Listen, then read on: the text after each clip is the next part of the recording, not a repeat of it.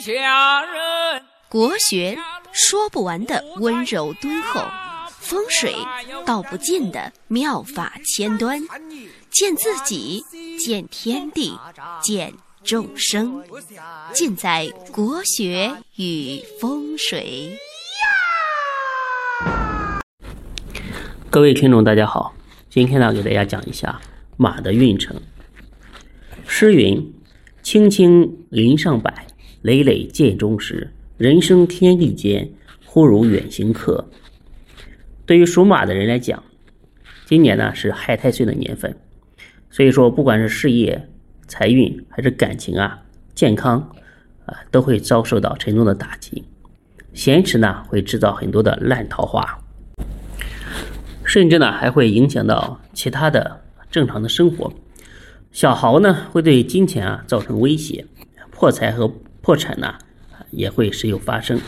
另外呢，还有死符，哎，对健康的冲击啊还是挺大的，所以要能够啊，立刻引起重视。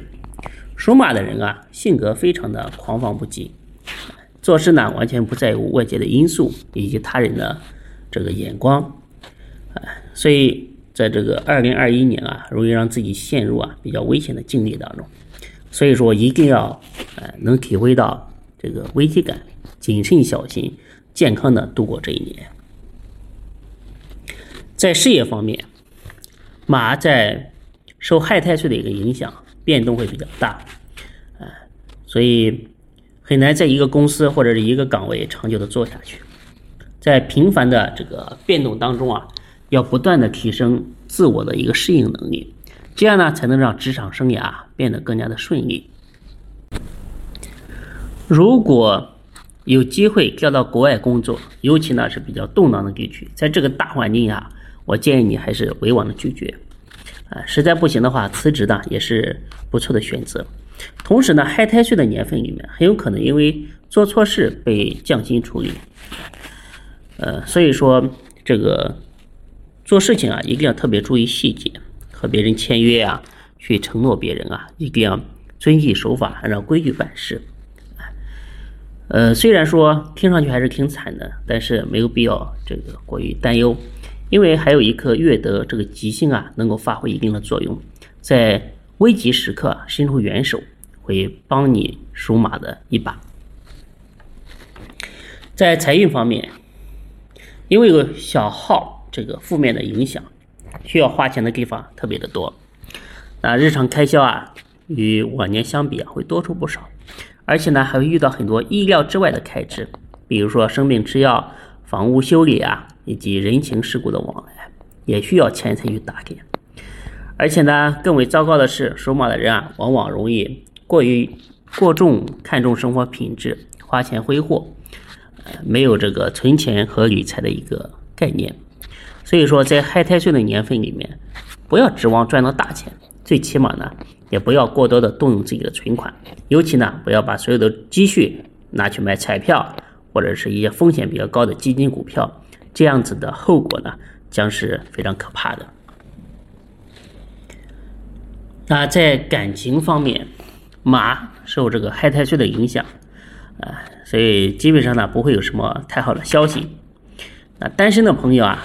即便耗费了很多的心思和精力啊，想要摆脱单身的局面也是比较困难的。咸池这个凶星呢，会带来很多劣质的桃花，一些没有什么心眼的属马的人啊，可能会傻乎乎的中招，最后呢，不但没法收获甜甜的恋爱，甚至呢，还有可能损失大量的钱财。哎，所以说这一点就要特别注意，千万不要让自己变成恋爱脑。呃，在面对感情的时候啊，一定要擦亮你的双眼，这样呢才能够避免受到伤害。对于有对象的朋友啊，今年千万不要结婚的念头，否则婚后啊必然矛盾重重，离婚的概率还是挺大的。呃，当然呢，你结婚如果实在要结的话，也可以根据这个这个磁场啊，选择一个能够化解的日子啊，还是。